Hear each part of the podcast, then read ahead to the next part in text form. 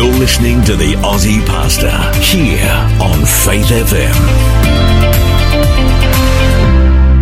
G'day, my name's Lloyd Grolimund. I'm the Aussie Pastor, and we're coming to you from lockdown Sydney in our northwestern studios. Welcome to the program. Welcome, Hunty. G'day, mate. And we are locked down. We are. Like the lepers of Australia that we are. True. We cannot move literally a millimetre. You went to the police this morning to check how much we could work. I did. Didn't work out well, I nearly got, I nearly got um, fined for going to the police to check. he gave you a, he gave you a very quick uh, very turnaround. quick, a very stern reply. Yeah. Yes, he did. and basically, uh, we can work together in our studio Yep. if we stay the one point Five metres apart, yep. Yeah, but we just can't go out and do anything. That's right. Yeah, we're locked down as tight as anybody else, but we're glad you're here with us today. I want to say a special good day to one of the great loves of my life. Oh yes. That's Hannah, my 23 year old daughter who's in her car and she's traveling from her hospital in Taree to her home in Forster. G'day, Hannah. Hey Hannah. So glad. You, oh, it's good when you can do that, isn't it, to your own relatives? Love that girl. I can hear her turning off from here. Love her very much and glad you're on board. Make sure, Hannah, you stay for the whole two hours. Same for our listeners. We want Mm. Yep. you to stick around too. We do. got a good program today. we do. We got a story of a guy called Gilbert. Yes. Cangy. Gilbert. Yeah, Gilbert in the Aussie, but Gilbert. Gilbert in the French. He's from Mauritius. Yep. Grew up in a village in Mauritius and went on to become uh, one of the church I belong to, the Seventh Day Adventist Church. He went on to become the youth leader for the entire church, Hunty. That means he was looking after how many? Well. The you, entire world church. what ten million Probably. young people or more Or more. Yeah. and his story is an amazing story, and I know you're going to find it interesting. We've got two great Bible studies. We're going to talk about the Trinity. Love that subject, man. Uh-huh. That's that, that's who is God. And we're also going to do a Bible. Well, I'm going to let you wait until the end of the program to find out that. Um, but special day, you're going to have a wonderful time together. We're glad you're on board. Just wish you the greatest of blessings, and I hope and pray that as we share with you today, that you little get, get that you get are get are getting there, Hunty. Yep. Get a little glimpse of Jesus, how beautiful He is, and what a future He has for you. You're listening to the Aussie Pastor here on Faith FM. Now, Hunty, we are live. Yep. We are live, live, live. Yeah, we are. Not even not even on a delay. No, that's always a If we misspeak, we're in trouble. Yeah, no, I, I won't misspeak, but I'm a little bit worried about you. I've been worried about me for the last 20 episodes. I'm only joking. He's doing a good job, Hunty, and glad to have him on board. Hey, look, we, we do want to hear from you today. So if you've got a comment and or you've got a Bible question, so we're happy to hear a comment from you. We're happy to hear a Bible question. And what's more, we're happy to pray for you. Of course. If you got something you want us to pray for, we'll pray for you. We love prayer. Yep. How do they contact us, Hunty? Two ways. You can email us or you can text us. And here are the numbers. To text us or SMS us, 0488 880 851 or email is info at aussiepastor.com. Now, I know we talked about this before, but remind me, because you know how you tell me things and I forget all the time. In this modern day and age, do we use the word SMS or text? I think that the two are like a vacuum cleaner and a Hoover. They're, they're both usable. They're fine. So people are using the word SMS. I, think there's no one. I thought who- it might be just you, your old dinosaur. I don't think anyone would have a, a problem with either. so. They do still use the word SMS. I reckon. Okay. Oh well, that jab never went anywhere, did it? Hey, you been watching the news? Speaking of jabs, Yeah. I have been watching the news. Yeah. Have been. wa- Did you see the latest ad on television for the jab? It was quite, it was quite arresting. It's a girl. What? How old would she be? 30s, 30s? mid 30s. What's she doing? She's running out of life in a hospital bed, gasping for air. Yeah, she's lying in bed, gasping for air. And the hmm. reaction to the ad has been, I wouldn't say it's been positive. It's been pretty hostile. Yep. It's even been hostile from the doctors. I actually don't get that because to die of COVID is a pretty savage experience. In fact, Hunty, just, we got news this morning. My wife's father, my father-in-law, he lives in Jakarta and he lives in a what you'd call a, a mid-range suburb. You know, it's not it's not high, it's not low, it's bit- it's, it's mid. Um, so very middle class for an Indonesian. And over the road, they've got two friends. Over there, they really do make friends with their neighbours. And these these people are in their forties. Do you know that this morning? This is hot off the press. This young man in his 40s, and we can say young when we're, we're in our late 50s. 50s, yeah. Uh, this young man over the road from my father-in-law died of COVID-19. Sad. So it's a really, really serious disease. Yeah, we lost one in New South Wales this morning too. Yeah. Well, in, in, in Indonesia, they're losing so many people a day, they can't count them. Wow. It's hundreds, it's thousands. In fact, we will never know till Jesus comes how many people have died of COVID. And in Australia, we're taking it pretty light. And you know that because we're arguing over whether to take AstraZeneca mm. Yep. or not. And we're arguing over 0.5 of a death per million people. Over there, they would just love to have the jab to protect them from a virus which is totally out of control. Yep. Here in Australia, we're protected. We don't get it. We don't get it. I know we don't get it. I'm watching uh, social media. We don't get it. We don't get the danger. We don't really understand what we face because we have been on this great big beautiful island of ours pretty much protected. Do you know how many people went down with AstraZeneca in Britain today? No, how many? 30,000 Went down. went down, not with AstraZeneca. Sorry, I misspoke. That's right. Talking about misspeaking. Isn't it funny how that it, ha- it happens, yeah. Died of COVID. You know how many people? I think they're mostly a vaccinated society too. Doesn't matter. Doesn't matter. They still are getting it. Even after Only 50% of them are vaccinated. Wow. Yeah. Th- what? How many did I say? Uh, 30,000. Thirty thousand. Uh, Thirty people have died, and they're opening up. That's what I mean. We don't get it in Australia. Hmm. We just don't get it. How savage, how ferocious this I mean, we disease should, is. Well, we should because didn't we lose 500 people in Melbourne last we've, year? we've lost lockdown? Over 900 since the since the disease began. But I suppose it began. But the reality is that we lose that many to the flu. Yep. Or more every year. Uh, the ad though, do you think it's too confrontational? Um, those of you who are old enough to remember back to when AIDS hit this country, there was a TV ad with the, The Grim, Grim Reaper. Reaper. bowling down a bowling alley. Oh, very confrontational. And everyone said that was very confrontational. But you know what? It was one of the most successful ads ever in this country. So I actually support it. Yeah, yeah. I, I do too, mate. We actually agree with each other there. What? Yeah. actually, we agree with each other a whole lot in real life. um, I support it too. I, I, I think Aussies need a good, um, what would you say?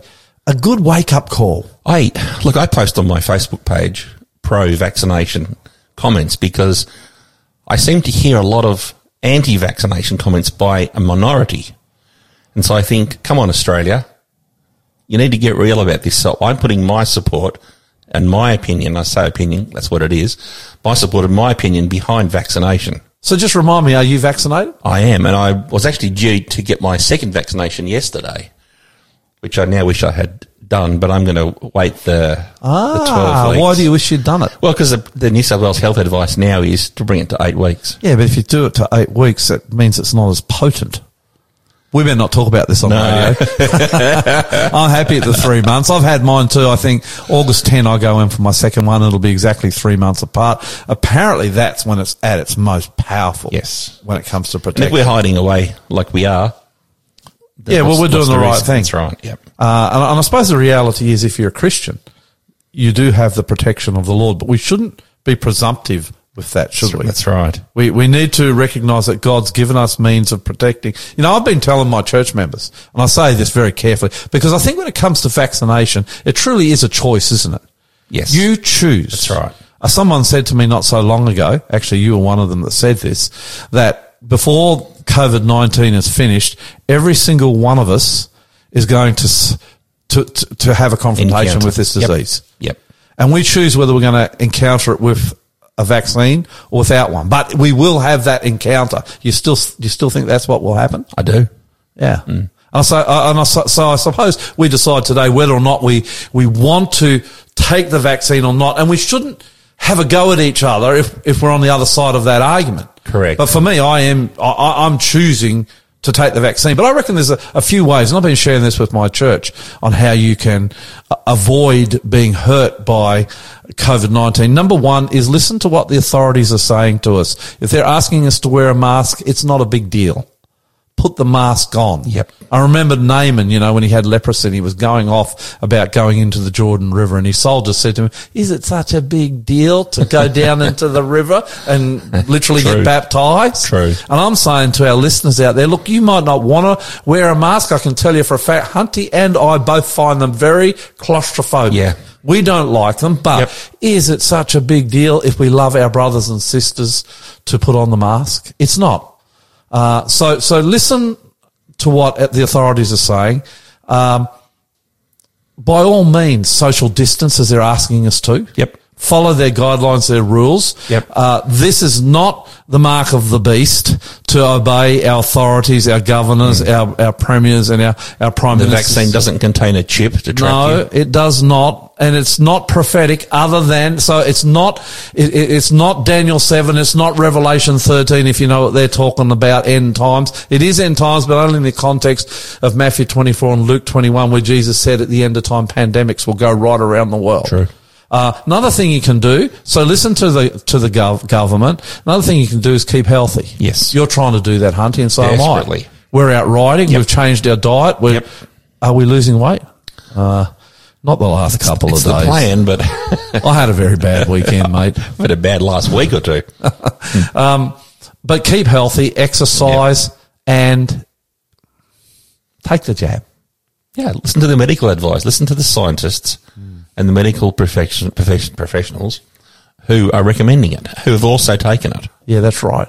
And the other thing is stay close to Jesus because whether you take the jab or not, I think you are going to have to be in these end times where the signs tell us soon we will see Jesus. We're going to have to be close to our Lord Jesus Christ. You're listening to the Aussie Pastor here on Faith FM. Hey, Hunty, Yeah, mate. I wonder whether we'll get into trouble for that segment. Of course. no good deed goes unpunished. I think I want to just remind our listeners, we're Yeah. not telling you you have to take the That's right. jab. We're encouraging We're you encouraging to. it, We that's right. respect you in the end, whichever way you choose. And we don't speak for Faith FM. no, we speak for Andrew, Ourselves. Andrew Hunt and That's Lloyd right. Grolimund. That's it. Um, uh, this is a beautiful song. Yep. It's by a quartet called the Emmanuel Quartet, and it is a song that resonates in my heart. I want to be like my Lord. There was a man, they called him Jesus, walked the shores of Galilee. Healed the sick and calmed the waters, made the blinded eye to see. Raised the dead and cleansed the leper, set men free. But best of all, he went to Calvary, bled and died for you and me. I want to walk. Walk like Jesus. I want to talk. like Jesus. I want to be I want to be just like my Lord. just like my Lord. I want to help my neighbor. fellow man. Or him.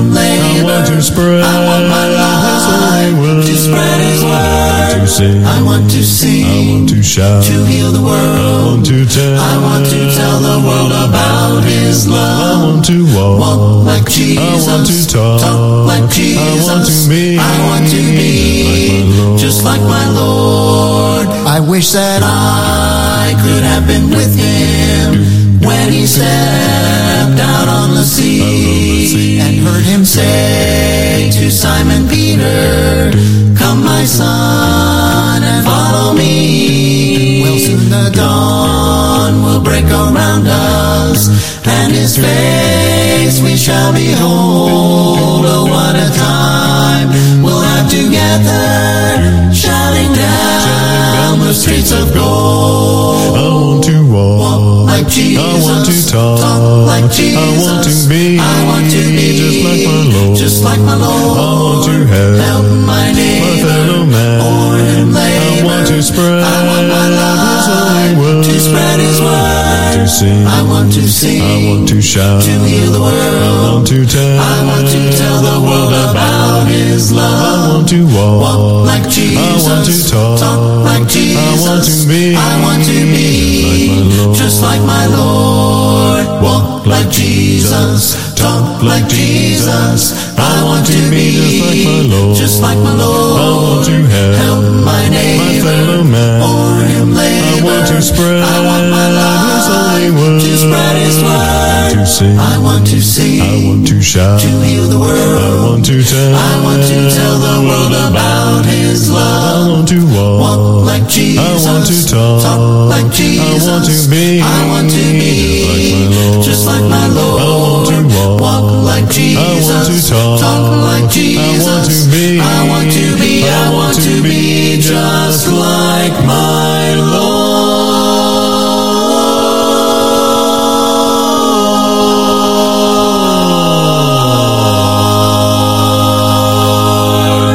I want to welcome a good friend of mine to the show today, Gilbert Cangy. Welcome, Gilbert. Hey, thank you, Lord. Pleasure to be with you. I think we go back a fair way, you and I. Uh, we've worked together through the years in different places and I've always enjoyed your company and I know you've got a good story. And so I've brought you on today because I'd like you to share us, share with us a little bit about that story. You're not from Australia, correct? Well, uh, born in the island of Seychelles, where my parents were missionaries, and actually grew up in the island of Mauritius. Tell us a little bit about your, your upbringing in Mauritius and, and the Seychelles. Yeah, growing up in Mauritius is, yeah, you know, um, uh, the surf, the sea, fish, football, friends. but, but there was something that, that kind of marked my early, uh, years in Mauritius because my, my dad was a pastor. So it's interesting. I, I, I'm thinking back now. I don't have long-term friends uh, for the first, I would say, 16 years of my life because we moved around, as you know, being a pastor yourself. Yeah. So, in the absence of long-term friendship until I was a teenager around.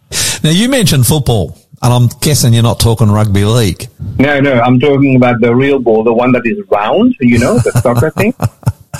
Do you, do you, did you play soccer, uh, football as a kid? Oh yes, yes. I mean, actually, you know, I mean, because there's not a lot of opportunities uh, in terms of affordable opportunities, and then every kid can play football. You can pull your, you know, your socks Yeah. and your parents socks together, and you can play anywhere. And so it, it is, in a way, the dream of every boy growing up uh, Mauritius to kind of make it.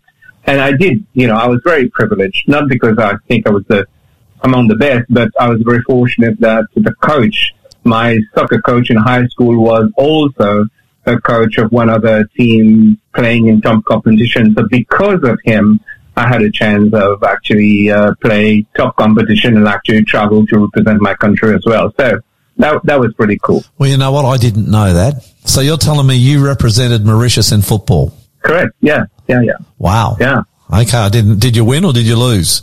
Uh, we won. Wow. what brought your football um, career to an end then? Well, you know, if I say if I say Jesus, it's like that's a weird answer. Yeah. You know, look, uh, I, I I I had an experience, a very deep spiritual experience, when I was 19 years of age. Um, yeah, what led to that was a bit of a disappointment in life, in a Yeah. way, if I can put it this way. Um, my dad, I love my dad, Yes. and I am absolutely confident that I will see him, you know, um, on the great day when Jesus comes back again. Yeah. But my dad, though he was a pastor, had some serious personal challenges that he had never resolved. Yes. And so when I was a teenager, when I was 15 years of age, he lost his ministry. Okay. That turned my life upside down. And I, I you know, I was a, I was a bright kid. I was blessed with a good mind. and went to the best high school, uh, earned a primary school scholarship. And, but, um, when this life defining event happened to our family, you know, like one day you're a pastor's kid, the next day you're like a, who are you kind of thing, you know? There was shame. There was all kinds of stuff going on. And in a, in a steep, uh, space of poverty, uh, from fairly, you know, comfortable life. So, um, and, and I became a very rebellious teenager, not because I wanted to, you know, create problem or trouble for anyone, but it's just I was, I was very sensible, sensitive, I should say, deeply hurt, and I wanted to play tough. I didn't want people to know what was going on inside, and uh, being, you know, loud, obnoxious kind of uh, teenager. and I lost interest in my schooling. Uh, yeah, failed my HSC and wondered what I would do with the rest of my life. But one thing led to another. And I, I realized at the end of the day, I just needed Jesus. You know, at that time I was traveling. I had, uh, yeah, picked up a job as a cadet, as a, as a trainee, Yep. uh, officer, uh, in the, in the Navy, in the merchant Navy. But, uh, you know, I realized that in spite of my travels, my wealth and all that kind of stuff, that deep down I was still this broken kid. So, uh, and I, and I prayed to God and, and, uh, yeah, you know, I mean, it, it sounds very simplistic, but God did, um, come into my life and I, and I went back home and I continued my soccer. And Yes. then one, one pastor asked me, you know, he, he, he's a real spiritual guy, my pastor was, and, and he asked me the question, he said, do you think that your commitment to football or to soccer is consistent with your, the new direction that you've taken in life? I, I dismissed him, you know? Yeah. And I'm yeah, saying, I don't, because I wasn't playing on Sabbath, you see. Yeah. Yeah. He actually called me pastor on, on, on, on the team Yeah. um, had my values right. But his question, Lloyd, troubled me. Yeah. And and and what happened is that uh, about two months later, I went to my coach, to my manager, and I resigned from my soccer Wow. career Wow. at the age, uh, at the age of twenty. You know. And uh, so that was absurd. That was, I mean, they couldn't understand. They said, "W- w- "What is your problem?" I said, "It's a very personal problem, but I devoted, and I was not a pastor. You know, I was Yeah. a, a lay youth leader, Yeah. but God has taken over in my life, and and and I was very passionate about the things of God, and uh, yeah, which led me to uh, to uh, turn away um, for from my soccer aspirations, essentially. Do you, as you reflect back on your life, do you ever regret that and wonder where you might have gone if you'd stayed in soccer or no regrets? No regrets. The, only, my only regret is, you know, like I said, I was a midfielder naturally, and I wished I had scored a goal. I still dream of that, you know. you, you, now I'm, I'm imagining you, you scoring a goal for Mauritius there, not so much. You would have scored goals in, in the lower grades, I'm imagining. Oh yeah, absolutely. But I'm I'm talking about top competition, you know, Yeah. because I was a defensive player. I didn't Yeah. get the chance to to move forward too much. Yeah. But I still because I. You know, it's like this is my instinct to score goals, but but I never did at that level. So I still think of it.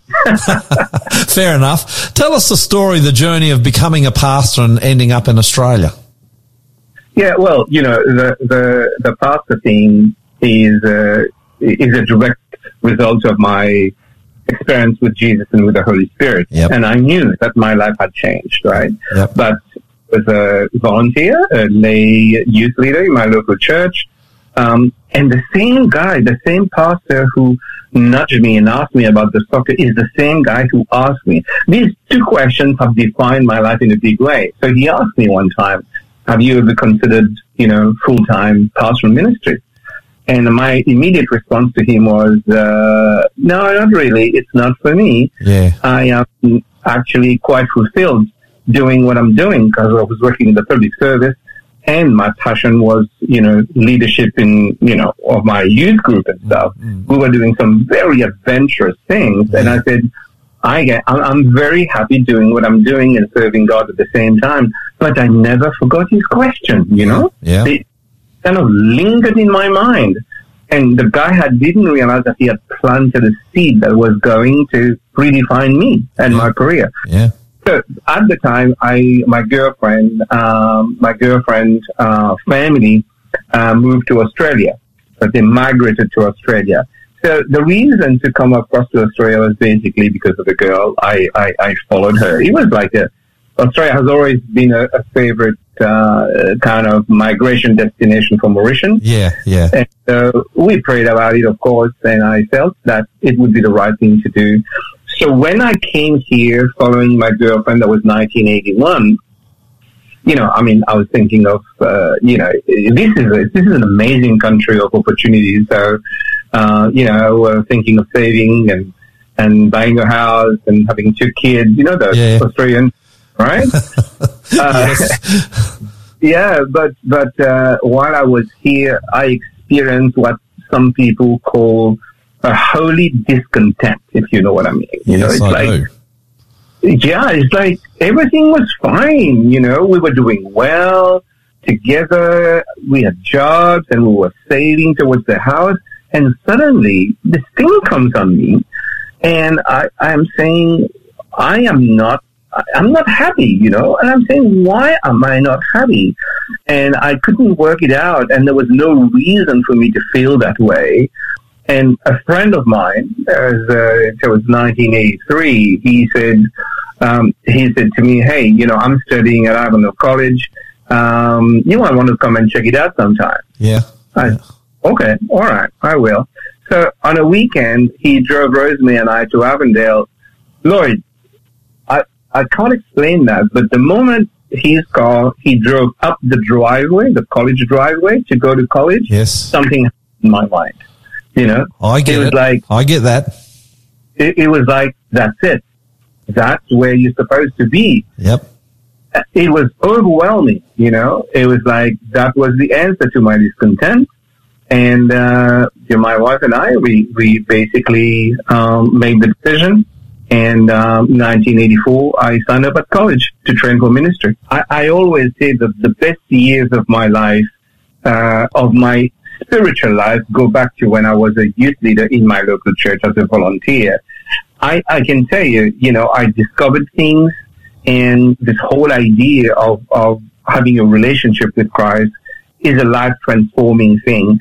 And I make, Lord, I make a big difference between, um, I don't know, I'm going to be careful how I explain this, between religion and spirituality, Oh, yeah. right? Yeah. Um, religion is is the stuff that you know that you must do. You do this, you do that, and so on and so forth. But spirituality is is the language of, of God, is the language of the Yeah. Holy Spirit, like the freedom, the freedom that you have in Jesus of living a different kind of life. You know Yeah. And sometimes religion can be stifling, but spirituality. And so, if mm, I am primarily accountable not to a religious leader or to a religious organization, but I'm accountable to God who saved me and gave me this new freedom that I have found and led me into all kinds of joys. And that that's what I teach young people. Okay, well, Gilbert's having a break there. I want to remind you that Ask the Aussie Pastor is coming up. And Hunty, I know that you know the details. You're our go-to man on this. I do. Give us the details. If you've got any question, any Bible question you like at all that you want to ask me, well, how can they ask it today? The best way is to SMS us or you can email us. Here's the info you need. SMS or text is 0488 880 or you can email us info at aussiepastor.com. And we would love to hear from you. Hunty, one of the things I like is that we are getting more emails We through. are. We are. It's great. Yeah, it's a segment that's taken off. And I can guarantee you this. If you write a question in, we will not balk at it. If we don't like it, we won't hide it. We will read it out here on radio and we will have a go at answering it. And Hunty, you can hold me accountable to that. For sure. Okay. We're going to have a beautiful song now from Casting Crowns. Ever heard of Casting Crowns? Yes. Yes. They're a pretty big group. They are. But this is an old song, Tis So Sweet to Trust in Jesus, with a bit of a twist. I think you'll enjoy it. This is Casting Crowns.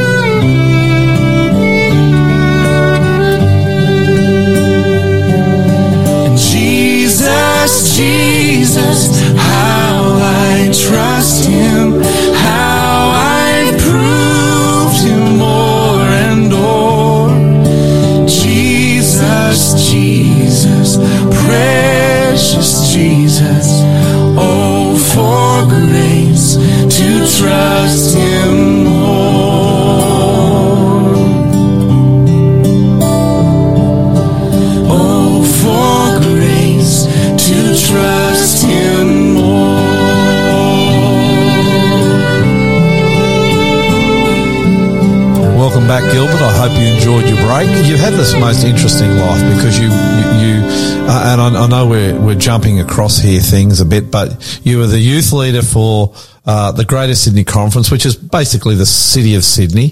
Then you became the youth leader for the South Pacific Division, which is, means for the Adventist Church, you were the youth leader of the uh, South Pacific. And then you become what our church calls the world youth leader, which is an incredible privilege. You actually move to the United States and you become, you're called by God through the church to be the youth leader for the world church. What was that like, Gilbert? Well, I pause for a moment here before I answer. It's like, what is that like? You know, it's it's the kind of place that can can where you can thrive or you can essentially be destroyed. you know, it's it's it's uh, how can I put this? It I will tell you one thing though. Yeah. The, his, the responsibility is huge, right? Yeah. uh, uh, the responsibility is huge in your role is not essentially to run programs, but to cast a vision, Yeah. a vision for youth ministry, for the world church. And, and, um, but I would tell you something. It was halfway through my, halfway through my, um, assignment in my first five years that I experienced what I would call, you know, convergence. Convergence is when you feel that your calling, your gifts, and the task that's been assigned to do all line up. It was a strange thing, you know. Uh, in as stressful and as challenging as it was, I, I had the sense of I was cut for this, I was shaped for this. Yeah. Yeah. But all this sounds very good, Lloyd. All this sounds very good, but you are doing this in the context of doing life, real life, you know? Because yeah. what that meant was my two kids, I have to leave them here, you know? No, I didn't have to leave them here, but they were of age to stay here if they were, you know, Yeah. uh, they could come across with me. And, uh, it, it was a very tough season of our lives to start with, to accept that calling Yeah. and to go across. And in fact, you know, my, my daughter took years before she came to terms with it. Yeah. And uh, that's part of life. You know, I, I, I can say that I lost my relationship with my daughter for Oh. a few years. Okay. Yes, yes, I did. So, and, and that, that's tough. And in the, in the process of trying to do your work for the world church, you're dealing with this very personal, Yeah. this very private thing. And, um, and so, but God gave strength to do it, but it, it's not like everything is fine. Everything is, you know, Yeah, um, yeah. it- well, and we, you know, all, leaders, whether it's church or other civic response, you do you do your work in the context of real life, you know, Yeah, and we right. Yeah. we're not sheltered for that. Yeah. We deal with stuff. Well, you know. How many youth did you look after in, in the World Church? How many Adventist young people were you leading? Yeah, well, you know, I mean, at the time, statistics, I mean, uh, there were about 8 million, 8 million young people around the world. Yeah. Wow. Yeah, divided into 13 regions, the South Pacific being one of them. Yep. And so, so your work is primarily with the leaders of those various regional, um, uh, geographical regions of the world church. And so, Lord, you have an, a great opportunity to shape. Um, and of course, you know, it depends on your leadership style. We, we don't live in the time of the Old Testament when like Moses goes to the mountain, God tells him what to do and he comes down and tells people. Now, the Holy Spirit speaks to all of us, right? Yeah. He speaks to those leaders as they speak to me, as they speak to the young people. And, and, and the fascinating thing of the work was to discern what was God telling us Yeah. Yeah. which direction did God want us to go? So it's not about, if anything, my role as a leader is more like a facilitator and to bring out the best of, of where we think we should go. And, and, and I love that, that position. And we did some amazing initiatives as well, you know, like Global Youth Day and. Tell us about Global Youth Day. well, Global Youth Day, um, my good friend Andrew Hunt, who is working with you, he knows all about that. I do. Yeah, uh, Global Youth Day is, you know, I was I was on a flight from Washington to to uh, South Africa to Johannesburg for a meeting, and I could not sleep. And on that flight, I was thinking about how, you know, we are structured as a world church, as a global organization, but sometimes we function in a fragmented way, right? So I am saying to myself, what is there? What is there that we could do to recapture the sense of uh, that our our church, our young people are part of a global movement, you know? And what is it that we could do to recapture this sense of being in one thing, moving forward, that we are united in this? And and and so uh, this idea came, you know, this idea came about. Um, we go to church every Sabbath, we go listen to sermons, and it's a good thing. And I said, what if on one Sabbath of the year, right, instead of going to church, right, we embodied the sermon. That is, hmm. instead of hearing about the message of Jesus, we became the message of Jesus and reached out and touched the needs of people, right? Hmm. So, and hmm. we become the sermon on that particular Sabbath. So, I wrote, you know, I, I, I pulled out my computer and I started writing on that slide to all my 13 regional leaders. And I said, I don't know whether I'm sleeping, whether I'm in vision, but this is what God has put on my heart. I just want to know, you know, what you think about this. And this was one of the rare moments when in 24 hours after I arrived, I got responses from the 13 leaders and they said, this is from God, right? Yeah. Yeah. So and and and Global Youth Day was born. And I came to your friend Andrew, who's working with you, because we had no technology for it. The idea was to, um, on the one particular 24 hours, um, the whole world would be engaged in those uh, reaching out and becoming the hands and the feet of Jesus, and there would be uh, a hub like a like a media hub where Australia would be the first time zone, and Australia would go live and sharing with the rest of the world what was happening, and then we would move to a different time zone until the end of the day finish in the U.S. When I came to the media center and I can say, okay, this is this is what I have.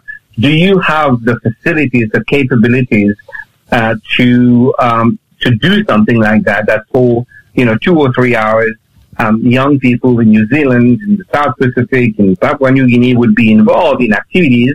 They could send us, you know, uh, their clips. We could in- interview them live. And the media center said, no, we're not set up for that. And somebody said to me, check with Andrew Hunt. So I said, Andrew Hunt, yeah, yeah, you know, he just works across the building here. he's a Wahroonga. He works with Lloyd. And I made an appointment with Andrew and I explained to Andrew. And Andrew said, we can do this. And so Lloyd, your church, Wahroonga, became the, the launch for a movement that is now all around the world. Yeah, it is. It's still going, isn't it? Oh yeah, um, yeah, yeah. It is the event in the annual calendar of youth ministry, and global youth ministry. And basically, what they do is they just circumnavigate the world, and kids are out there doing the work of Jesus, sharing Jesus, and we get to see it live for 24 hours. You get to see it live. So Australia hosts the first hour. Yeah. Uh, then it goes to Indonesia. They host the second hour to to to um, to Korea, to India, to Europe, and so it's like it's an unbroken chain of of broadcast. Um, and uh, you know, there are stories I can tell you about this. And and we were, you know, in South America on Global Youth Day on Facebook. Um, you know, we trend number one, and Facebook actually called us to say, "What are you guys doing?" You know. Uh, so and and, and uh, yeah, it's it's just like it's an amazing because young people love relevance and give them a, sen- a, a chance of of being involved and being the feet, hands and the feet of Jesus, and and that movement has really taken off. I think we had 20 million people watching online that Fed First program. I, yeah, I also yeah. received a call from Facebook saying, "Hey, what are you guys doing, and how did you do it?" yeah, yeah, yeah. That's right. So yeah, it, it, when something comes from God, you know, it, it'll go forward. And I, I'm very grateful to Andrew because the dream could have been killed right here in Sydney. Uh, but while the organization didn't feel they had the capabilities to do it, here is Andrew. And, and, and, you know, Lloyd, this is why I go to Andrew when I have big things to do. You know what? I have. I'll, I'll say that I've been working for with Andrew. I think for 10, 15 years? yeah, some more than ten. Way too long. I've never heard him once say no. Have you? No, no, no, no. If you think about it, he- he has a can-do attitude. Uh, you know, Lloyd, I'll tell you a secret. I had a conversation with Andrew. I said, Andrew, you know what? You could be earning thousands and hundreds of thousands of dollars for the skills that you have if you invested those skills, you know, somewhere out there in an organization. But he told me his story. You know, he's doing what God has put in, put on his heart to do. So, so he's a real gem. You could go to him with the most outrageous idea, and he'll still go for it. Never say no. Okay, you, you came back to Australia. It's certainly not the end of your story, but what are you doing now, Gilbert? Yeah, well, let me tell, tell you what I'm doing now. I, I told you about my daughter, uh, Yes. the relationship there. I did five years in the U.S. and then the church asked me to do another five years. I, I went to my boss and I said to him, um, you know, my daughter wrote to me one time and he said, Dad, I never thought the day would come when you would put your career before your family. That cut me, you know? Yeah. Um, yeah, yeah, it did. Uh, and so when even the second, when I was asked to do the second, you know, a second stint of five years, I, uh, I told my boss, I said to the president, I said, I am willing to do this, but I have to do it differently. I need to spend more time with my family, with my kids in Sydney. He said, how do you, how do you want to do this? He said, I said, well, maybe I would need to spend a month at a time based in Sydney and work from here. Yeah. He says, you the organization, we, we, we would be setting a precedent for this. He mm. said, okay, we'll try for a year. Mm. So I started, I tried, but it didn't work. Yeah. It didn't work. And so I, I went to my boss and said, um, for the sake of my family, for the sake of my kids, because I was staring down the tunnel of time mm. and I saw myself and my wife coming back here with no meaningful relationship with our kids, you know? Yeah. And while I'm traveling the world trying to inspire kids, my own family was was uh, not together. So uh, in uh, 2016, we resigned and we came back to Australia, and which was kind of strange for most of my colleagues. That when they asked me, "What are you planning to do?" I said, "I don't know."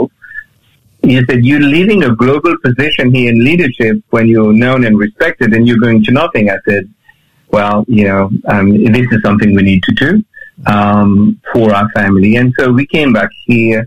I did get called to different states and to, you know, to New Zealand, but, but we came back here to be in Sydney, Lloyd, to Yeah. be with our kids. and I, I love that. I love you did that. Yeah. So we came to rebuild, and and then uh, sanitarium, health and well-being called me. I said, I said, what for? You know, and they they talked to me about this project that they had to create a greater presence for the church, a greater spiritual presence in the workplace, and um, somehow it caught my imagination. And um, but I can tell you, it's a totally different world Yeah. and I'm, yeah. I'm 32 years of work in in kind of mainstream church life. I am now doing pastoral work in a business environment. You know, I I I I, I, had to work out what it looks like to start with, but I can tell you what over the last three and a half years, it's been an amazing journey. I mean, tough initially, yeah. really tough because, um, yeah, there's the perception that you're coming in the organization. 80% of the people on do not share the, you know, the faith tradition of the Seventh Day Adventist Church. And so there was a perception that I was being placed there by the organization to influence people towards our tradition. Yeah. Yeah. So I had to, you know, seek God's wisdom as to how to navigate in a way that people saw my contribution as being genuinely to support and to care for the people. And out of that, if there are conversations, if there are uh, things, uh, an interest in spirituality um, that you know emerges from that, then let the spirit guide. And so we've done. I have done youth ministry. You know, Yeah. at, at term we do things for family, we do things for kids, we do vacation care, we do kids day out. So it's like we've established the fact that the church cares, that God cares for people, Yeah. and that that's probably um, what has driven me most with sanitarium. But it's been a fascinating journey. You know, um, I was saying to Hunty the other day, and I shared it with a few of my leaders at church. You think of our ministries and where we go and what we do, and sometimes the thousands, and for you, the millions of people that Yeah. you've impacted mm. through the years. I often conclude, and this is why I really support what you did by coming home, Gilbert. Mm. If I could see through the grace of Jesus, when we go to heaven, my family in the kingdom, I would sense and feel very deeply that my life on this earth had been worthwhile and was fulfilled. If we could just see our own families in a relationship with Jesus and in the kingdom, we've been successful, haven't we? Despite wherever the Lord leads us in ministry, we've been successful. Absolutely. Yeah. You know, uh, yeah, and, I think that you know we, we, we check our motives in ministry, Lord. What is it that we're after? Yeah. You know, Yeah. it, it, it's about. I mean, when I hear people aspire to positions and stuff, it really breaks my heart Yeah. because, um, and and uh, so um, really, we're all called to ministry. We're not called to positions. We find ourselves in positions, but our first calling is to be spiritual leaders, and we can do that wherever God calls us. And you and I, we've had, you know, the amazing privileges of of at different levels of church. Um, but primarily, our calling is to is to care for the church and to care for people. And in my case, um, to kind of influence young people towards a, a relationship with Jesus, which I discovered to be, for me, it was life defining. I would, I'll tell you what, I mean, my wildest dreams have become, have come true, um, in following, in following Jesus. And so you try to find language to express that, you know, but it's been the best thing that I ever did. Final question then. You have worked with youth most of your life. Um, I've watched you working with young people. You have been given a special gift by God to relate to young people. For any of our listeners who are young listening, what advice would you give them at the beginning of their life? Well, the advice that I would give probably proceeds from our own journey. Is like, um, you know, I I, my view is that my view is that nobody one sits under a tree and thinks of God and says that you know I'd like to follow Jesus. I think the need to follow Jesus or the need to find something different generally uh, is is is kind of triggered by some kind of challenge in life. Okay, um, when we find ourselves uh, in a situation where our human resources, our human capabilities have run out. So I think God's favorite place is the desert to meet people. You know, like when we find ourselves at the end of the road, and and life is complicated today. Life is very complex, and and uh, so I would say to any young person, whatever you you're doing there, you know, go at it with everything that you have. Don't go half baked in anything, any project that you have. Give it the best. Be passionate about it. However, if in the pursuit of life you find yourself stuck, um, it could well be that it's a crossroad that you find yourself, a necessary crossroad where you might want to turn and, and look for, is there anybody else out there kind of thing, you know, because God loves meeting us at the crossroads of life. So for any young person uh, listening here today, I don't know what your circumstances are, but if you feel stuck, if you're facing something that you don't feel you have the answer for, there is a way out. And, you know, God is under your prayer away. Thank you. Wonderful advice. And it's great to talk to you, Gilbert. I know your life, the journey is not complete and there's still adventures around the corner, but thank you for giving us some time today and really showing us what God can do with a small boy from Mauritius who grew up and gave his heart to Jesus and took you on an adventure that I guess uh, you'll forever be grateful for. So thank you. Thank you, Andrew. Thank you, Lloyd. Thank you for your time. God Thank you, bless. Pastor. You're listening to the Aussie Pastor here on Faith FM. I know Gilbert supports England in the soccer football. well, I meant to stir him up about We that should have. because um, I, I guess I was. Who are you cheering for in the EU? Of course, You're England. because you are a Pom, aren't you? Well, I descend from Poms. Well, your dad's English. I was born Your here. mum's English. I was born here in Sydney and I'm proud of it. Yeah, but you have an English passport. I do. No, no, I don't. But Well, I, you- you I did. Could, I could get one. Yeah, yeah, yeah, yeah. So, yeah. oh, that would have been a disappointing time for you to watch the English go down to the Italians.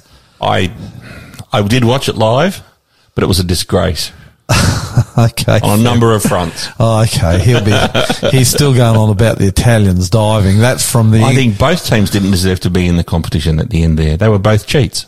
you mean they're diving all over the ground? The English dived to get into the, the final and so did the Italians. So, um, you'd struggle with the New South Wales State of Origin team, which are diving all the time. There's, these guys are, Oh no, the New South Wales State of Origin team, they're legends. they're fakers. Oh no, they're the real deal. Come on, Hunty. No one dives more than New South Wales. You're used to it, so I thought you oh would no, have no, no. had no These- problems These are England. honest men. Uh, look, I- I, I could get into trouble on this show today, but I was I was cheering for anyone but uh, England. Oh, sorry, mate. Oh, well, you know, you know what my name is Grolimund. Do you know where that comes from? do, I do. That's Swiss. Yes. You know what's next door to Switzerland? Italy. They're our next door neighbours. Yeah, yeah, yeah. So of course I'm going to go for the Italians. Guard the Pope and all that. Yeah, actually, the Swiss football team in this last Euro 20 was pretty hot. They were, they were playing really, really well. I think they made it to the quarterfinals and could have went further. Only, uh, let's say they played the English and the English dived. no, they didn't play the English. I made that all up. I'm not sure who they played. They might have done. I, I find actually, to be honest, uh, Hunty, I find watching soccer like watching paint dry. Well, it was the final, so I had to watch the final. You know something, and I've said this to you before, and I say it about the footy and that. It is amazing when you meet Jesus. Yes. How, and I was a, you know, you knew me long before I met the Lord. I was a, a, a wild child. My mum doesn't like it when I say that. Doesn't she? No, she's mm. got visions of this Pas- Pastor Grolimund. saintly boy. The Aussie pastor. It's okay. It's okay. I, I know mums like to think the best of their their kids. But when I met Jesus, or Jesus came after me, because I never met him, Jesus came after. He actually actively came after That's me. nice. Yeah, it is nice, and he, he's he's he's he's been pursuing me ever since. Uh, what I mean by that is he's constantly on my trail, um, encouraging me to walk with him. Um, when when I came to Jesus, I was a sports fanatic. You you know that, Hunty. I would wa- if Yep. if it was I would get up at night and watch the FA Cup. You know what that is? Uh, that's Yes, football. English Football. round football. Yes. I'd get up in the middle of the night and watch that. I'd be watching the Grand Prix, both motorcycle and cars, and I was just a football, and I'm talking about the rugby league now. Tragic. Played it, dreamed about playing State of Origin myself, never even got close and was never going there. But you can dream things as your boy, as, as a boy. But you know when I met Jesus, and I've, I mentioned this on this program before, it's an amazing experience. These things receded in my heart and my experience in them, they really mine. They receded. Yep. They don't matter anymore. And I'm watching England over there, you know, in, in absolute devastation that they've lost the E, the Euro 20. And, and I'm thinking it just doesn't matter. There's so much serious stuff going down in Mm-hmm. the world at the moment. The least of our worries really is football. Uh, I think it's time for a song, mate. It is. How about we play this one from Alison Krauss and the Cox family? Hey, I always like to ask you this. Now, I ask Hunty these questions because of all of my mates, of all the friends I have, I think this guy knows more musicians and music than anyone. How many, how, just for interest, Hunty, in your Apple song library, how many songs have you got? Oh, I, I have to keep it cyclic. So at the moment I've only got about 10,000 in there, but, but Have you listened to them all? oh yeah, 10,000 songs. absolutely. Well, have you ever heard of this group, Alison Krauss and the Cox family? I have, yes. Okay, I haven't until I found this song. And it's a beautiful one. It's called Where No One Stands. It's, we know this song, Where No One Stands Alone, but they sing it beautifully.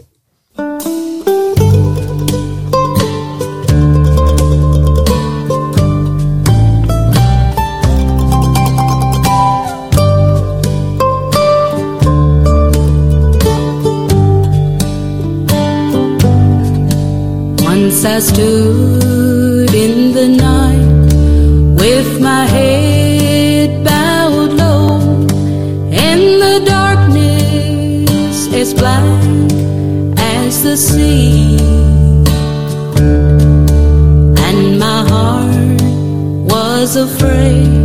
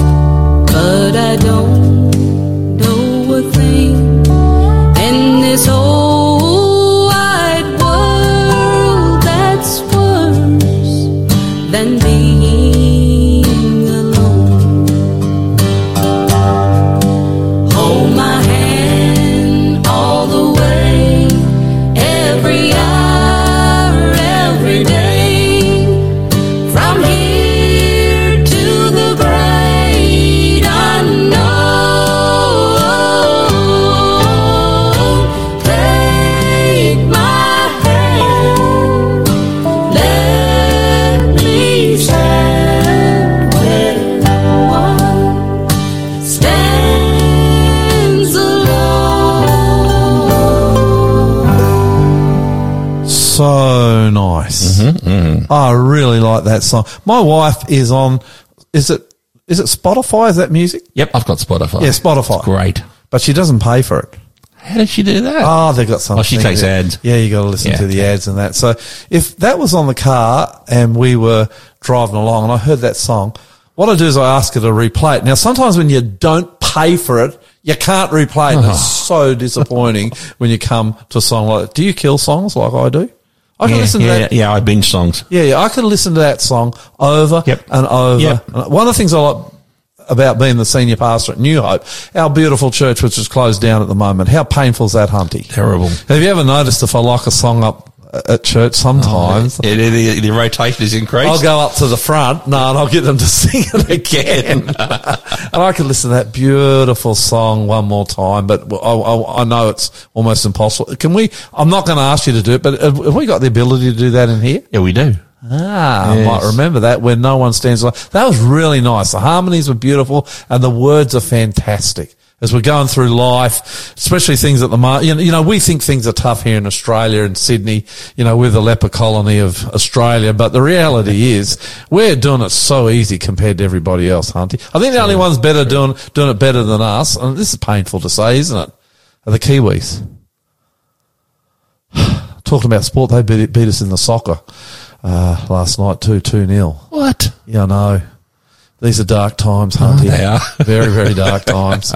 I, I want to share with our listeners a little Bible study now. I'm going to do two little Bible studies today, Hunty, on completely different subjects. One is on how you get to heaven, but this one is on the Trinity. I keep going back here, and I think I'll go back here from time to time because I know that the Trinity is one of these raging controversies in Christianity, even in Adventism, my church. And it's painful to see because it doesn't have to be. Now, Hunty, do you know, and I'm, I'm not going to ask you too harshly on this one, but do you know what Advent, what the Adventist church, and let, let me t- take that a bit further. Do you know what the Protestant church says about the Trinity? Nope. Well, you do, but you just don't want to say on radio, do you? In case you get it wrong. I can understand that because there's some confusion on this subject. We believe in one God Yes. expressed in three Individual individuals beings. who are God the Father, God, the, the Son, Son, and the God of the, the Holy, Holy Spirit. Spirit. Together they make up one God. Yep. Apart they are God. Yep. Quite confusing, except the best way I can look at it, and this is not real accurate either, is marriage. You know, I, I shared this with before, before when we looked at this subject, where two people come into the church.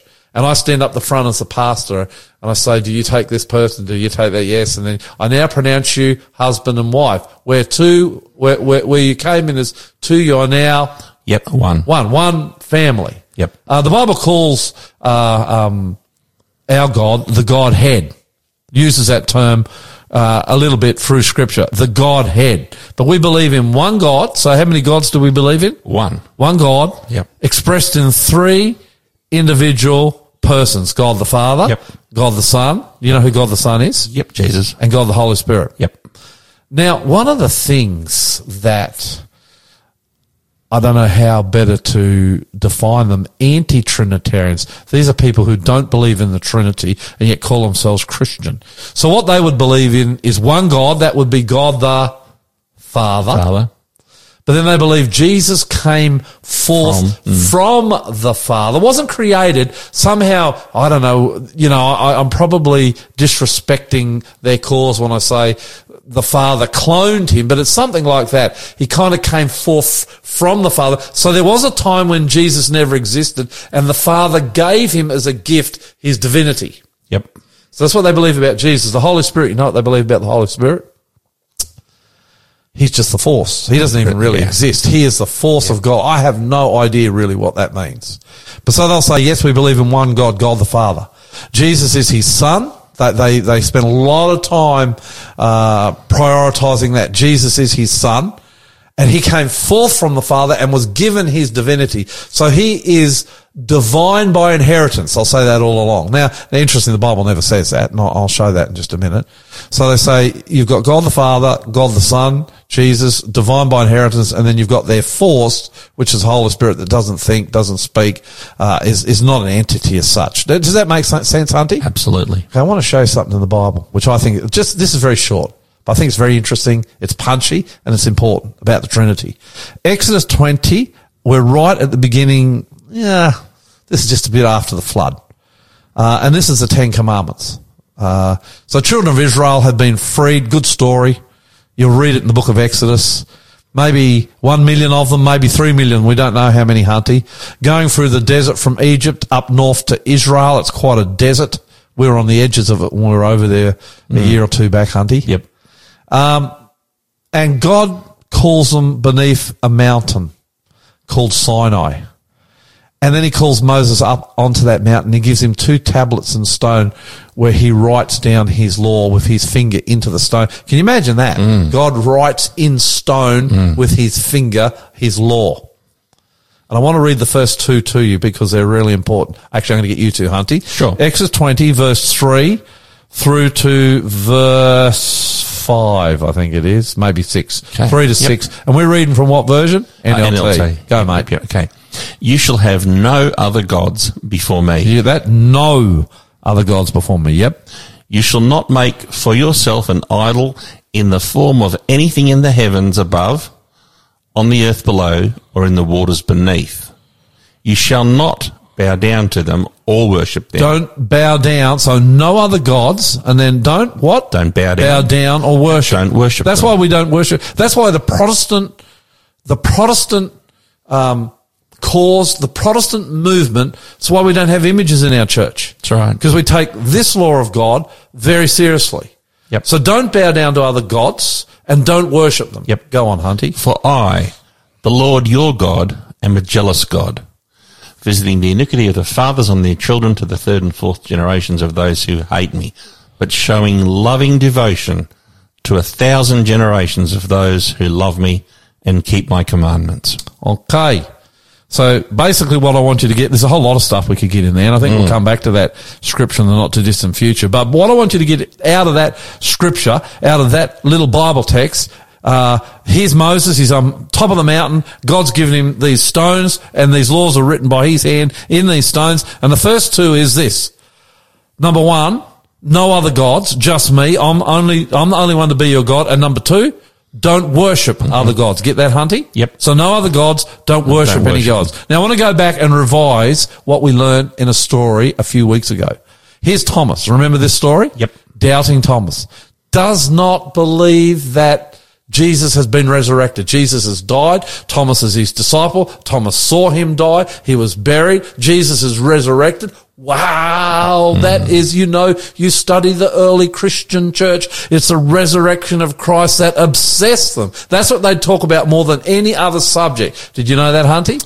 We serve a risen savior. They're on fire about that. Paul, Peter, James, John, all of them. That was at the very center of the cause that they were spreading around the world. This Jesus, this God that we serve, he is alive. He died, but he's been resurrected. He's alive. Thomas didn't believe it. Remember the mm, story? Mm, mm. We went through it. Yep. Then Jesus comes to Thomas and he says, Hey, Thomas, you imagine Thomas, come here, man. Look at these scars in my hand. Yep. Feel a scar in my side. Have a look at my feet. You can see where the nails have pierced my feet. Thomas, it's me. I'm alive. And what was Thomas's reaction? Go, Hunty. My Lord and my God, Thomas exclaimed. Okay. What, what did Thomas call him? My Lord and my God. What's he doing there? He's acknowledging That he is- he's real. That he's what? Lord and God. God. Yep. He's worshipping him. Yep. Now, Jesus has to be God. Because in Exodus 20, the Bible made it very clear, don't bow down to any other gods except, don't worship Yep. anyone but the God of the heavens. That's right. Don't bow down to them. Don't acknowledge any other God. And yet here's Thomas acknowledging, acknowledging Jesus as Yep. who? Yep. God. God. This is God. He says, he sees Jesus. He's overcome. He says, you are my Lord. You are my God. He falls down on his knees. He's worshiping him. Now look at this. What did Jesus say to him? Then Jesus told him, You believe because you have seen me. Blessed are those who believe without seeing me. Okay. Love that. I love it too. Hmm. Jesus is God. Yep. He was not given his divinity. He didn't get it by inheritance. He just is God. Hunty, what are you? You are an, uh, a, a pom. You are English. That's born here. Me? I am. No, we're saying you're a pom. Oh. You're English, mate. I love that. no, what are we really? What are you and me? We are, Citizens of Earth. we're Australian. Aussies. We're Australian. That's it. We're born in Australia. We live in Australia. The red dust of the plains of our deserts runs in our veins. True? True. We are Australian. We have not inherited. We have not been given it. We are Australian. Jesus, he is God. Do you get that? Absolutely. Not inherited, not given to him. He just is God, just as you're an Australian, Hunty. Yep. He is God. Now I want to take you to Matthew chapter 2 verse 11. Just go down there. Can you see that, Hunty? yep, Matthew, can you get that in your Bible there? Got it. Read that to me because I, I just want to kind of bring this home for a second. They entered the house and saw the child with his mother Mary. Now, context. This is Jesus, just been born. He's in Bethlehem and he gets visited by the wise men. How many wise men were there, Hunter? Three. Four. Actually, we don't know. Whatever. They brought three gifts and They so we've always three gifts. three. Three, There could have yeah. been half a dozen. Who knows? That's right. So what happens? Here's Jesus. He's in the cradle. Yep. What happens? Well, they entered the house, they saw the child, his mother, and they bowed down and worshipped him. They then opened their treasure chests and gave him gifts of gold, frankincense, and myrrh. They bowed down and Worshipped you can only, according to Exodus 20, you can only worship who? God. God. Thomas calls him Lord and God. The wise men, as a baby, bow down and what do they do? Worship. Worship him. Jesus is God. Now, one more text and then I'll finish this little Bible study. We'll have a song. Yep. John, uh, Revelation. Revelation, yep. Yeah, Revelation chapter 19 and verse 8. Th- let me give you context here. Lord the Apostle, we're doing a series on Revelation. Yeah, we aren't. Where would you go if you wanted to see that series? by the way? www.findjesus.tv and click on the Revelation.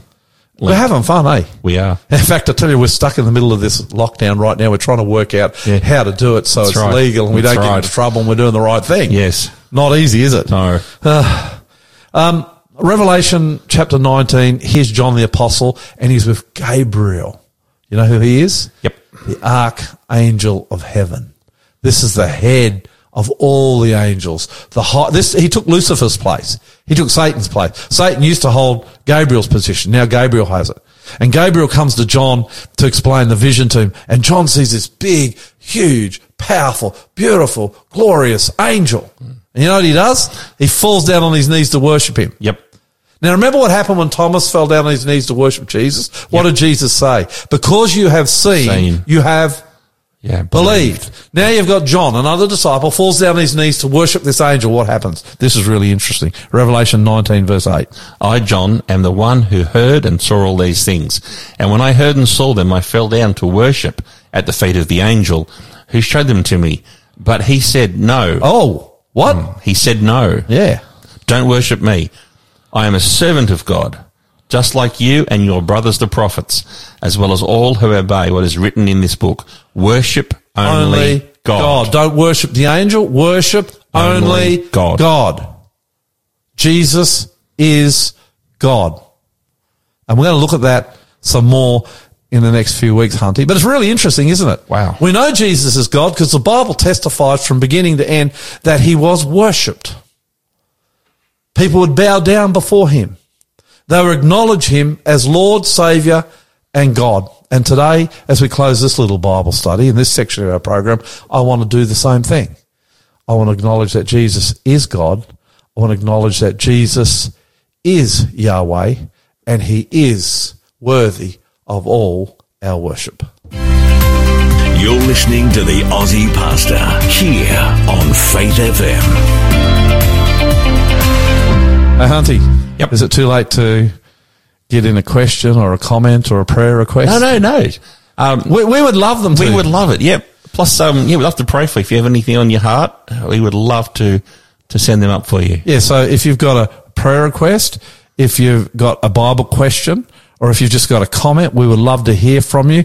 Uh, Hunty, how we, did, we love your questions because it actually gives us a, a bit of a map to know what to discuss on the program. We like to, we like to know what our listeners are interested in. Actually, we've got a lot of questions coming in too today. We do, which is good. Thank you, listeners. But Yes. keep them rolling. And I promise you this: every question that comes in, Yep. we will answer. We will. We won't, we won't necessarily always answer on the day because we might run out of time. But we, We will will, get to 'em. answer. Yep. Hey, Hunty, Yep. one more time, and I, I Yep. know we've we've kind of breached this before, broached this before, but are we going to ever open this up to talk back? Is it possible? Of course, it's possible. Have we got the technology? We have the technology. Do we have the nerve? Without a delay? you do. Actually, we, you could go and buy a delay, can't you? Yeah, we could. We could. we could Do they cost much? No, no, not No, much at all. So we could get a delay. We could. We're not scared though. We don't need a delay. Hey, let, me, let me split the number back out in case people want to send us a, a prayer request or a, or a, a question. Before you do though, the only reason we need a delay is us, not our listeners. Go. All right.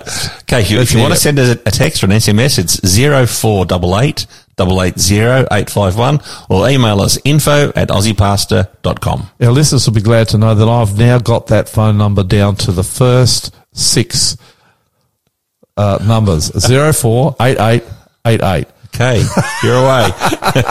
Seriously, I got zero four eight eight eight eight down. So by the end of this year, I should have it worked out. Hey, let's That's it. listen to another beautiful song, Hunty. Um, Abide with me, Matt, and I can't even say this guy's name.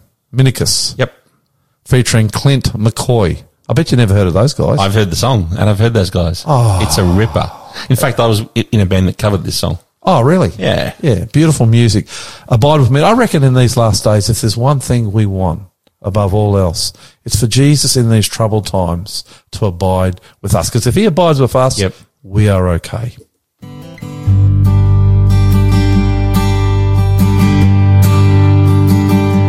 Abide with me, fast falls the eventide. The darkness deepens, Lord, with me abide. When other helpers fail and comforts flee, help of the helpless, oh, abide. Swift to its close, ebbs out life's little day. Earth's joys grow dim, its glories pass away. Change and decay, and all around I see. O thou who changest not, abide with me. I need thy presence every passing hour. What but thy grace can foil the tempter's power? Who like thyself my guidance take can be? Through cloud and sunshine, oh abide with me.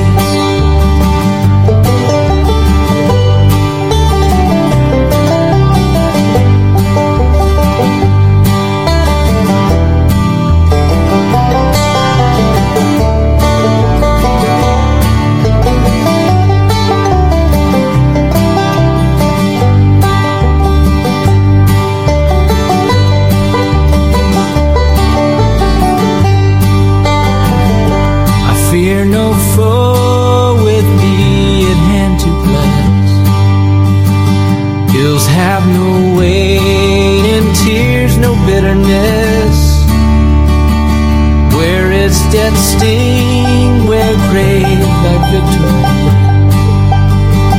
I triumph still if thou abide with me. I triumph still if thou abide with me.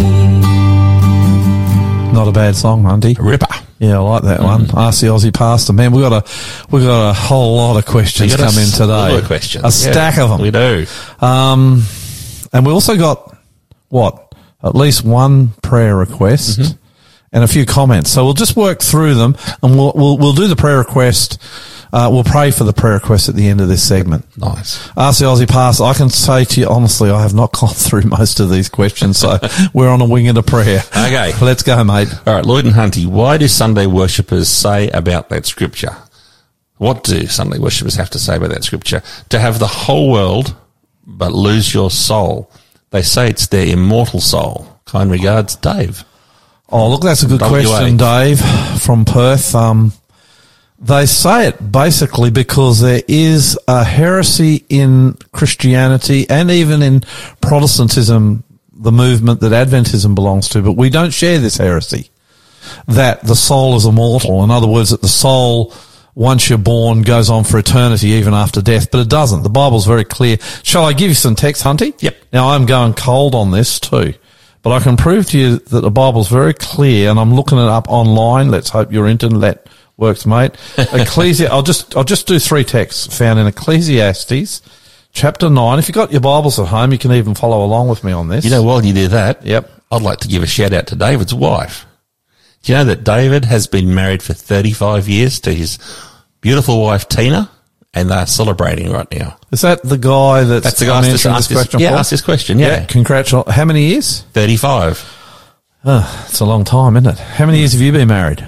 Only 20, 20. nearly. I've been married 15, 16, 17, 18, 19, six. Yep. Yeah, but it's been beautiful. Yeah, amen. I've been married to Lizzie. She's about as good a girl as you can get on this planet. Listen to this. Talking about the immortal soul. The idea that after you die, you're still alive, you're still conscious. Listen to this. This is the Bible. You ready, mate? Yep.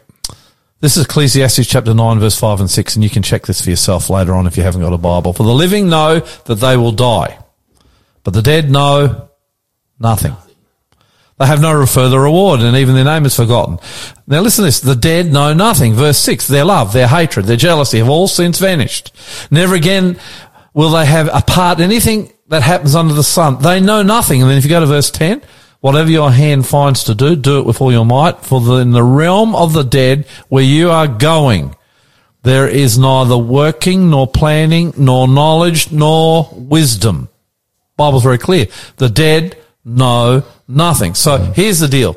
David, our um, listener, I have no idea why they say it because the Bible doesn't say it. Yep, no evidence. The Bible's very clear that when you die, you die. You know nothing. It's not the end though, because the Bible's very clear that Jesus is going to come back and resurrect us and take us to heaven. So if you die in Him, it's not the end. You just sleep. That's why Jesus, uh, in the story of Lazarus, calls death a sleep. Sleep. Yep. Okay, mate, let's go on. Okay, we've got um, a lovely lady named Alison has sent us a question. And I say lovely because she's called us boys, mate. Okay. She says, We don't get called. No. It's usually old men. She says, hello boys, dear listener, enjoying the show very much. My question, what is grieving the Holy Spirit? And also, she would like to know if we believe that Solomon at the end was saved. Who's that from? Alison in South Australia. Hi, Alison in South Australia. Happy to have you on board as a listener. Um, grieving the Holy Spirit. Look, I'll give you the short answer, simple answer, and we should do a whole Bible study on this. It's the Holy Spirit who convicts you to follow Jesus, convicts you of sin. Grieving the Holy Spirit just means that you have made a decision in your life that you will no longer listen to Him and His convictions and His voice. And I think all of us have grieved the Holy Spirit, Hunty, from time to time. I know I have in my life. But He is patient and He is uh, very loving, third person of the Godhead, and He does come back to us over and over and over. There can come a time, though, if you continue to grieve Him, continue to ignore Him, that He He, he, he won't He won't force you. He He won't. He he won't make you. You get that, don't you, Hunty? Yes. And there will come a time where he'll just turn sadly away and leave. And you, that, that's when you start not to hear him. You lose your conscience and you start to not just participate in the sin, but celebrate it. Even then though, he can come back and, and, and call you at, at particular times. But I think we'll do a whole Bible study in that. But Yep. grieving the Holy Spirit just means you turn your back on him and you're not listening to him. And he's grieved. He's sad. Yep. Of course, in great heartache because he loves you. Yep. He's invested in your salvation as much as anyone. Okay. Looks like David's enjoying your. Uh, Solomon, Solomon. oh, yeah, the Solomon. We haven't done the Solomon one. Do you think Solomon's going to make it? Yeah, I do. Nice. It's called Grace. Yes. What proof have I have? Well, how about the book of Solomon? It seems to me that large sections of the book of uh, um, Song of Solomon, not just Song of Solomon, Proverbs, were written um, after he came back to God because he talks about in certain places how um, sin has had such a devastating impact on him, and he talks from experience. So I think there's pretty big evidence that he came back, and the grace of God saved Solomon, like it's going to save Hunty, and like it's going to save Lloyd Grolimund. So yeah, I expect to see him in the kingdom through grace. Yep. Okay, well, looks like um, our mate David has been listening to your Trinity um, Bible study, and he he now loves the Trinity, Yep. and is just letting us know that uh, he's very blessed. Good.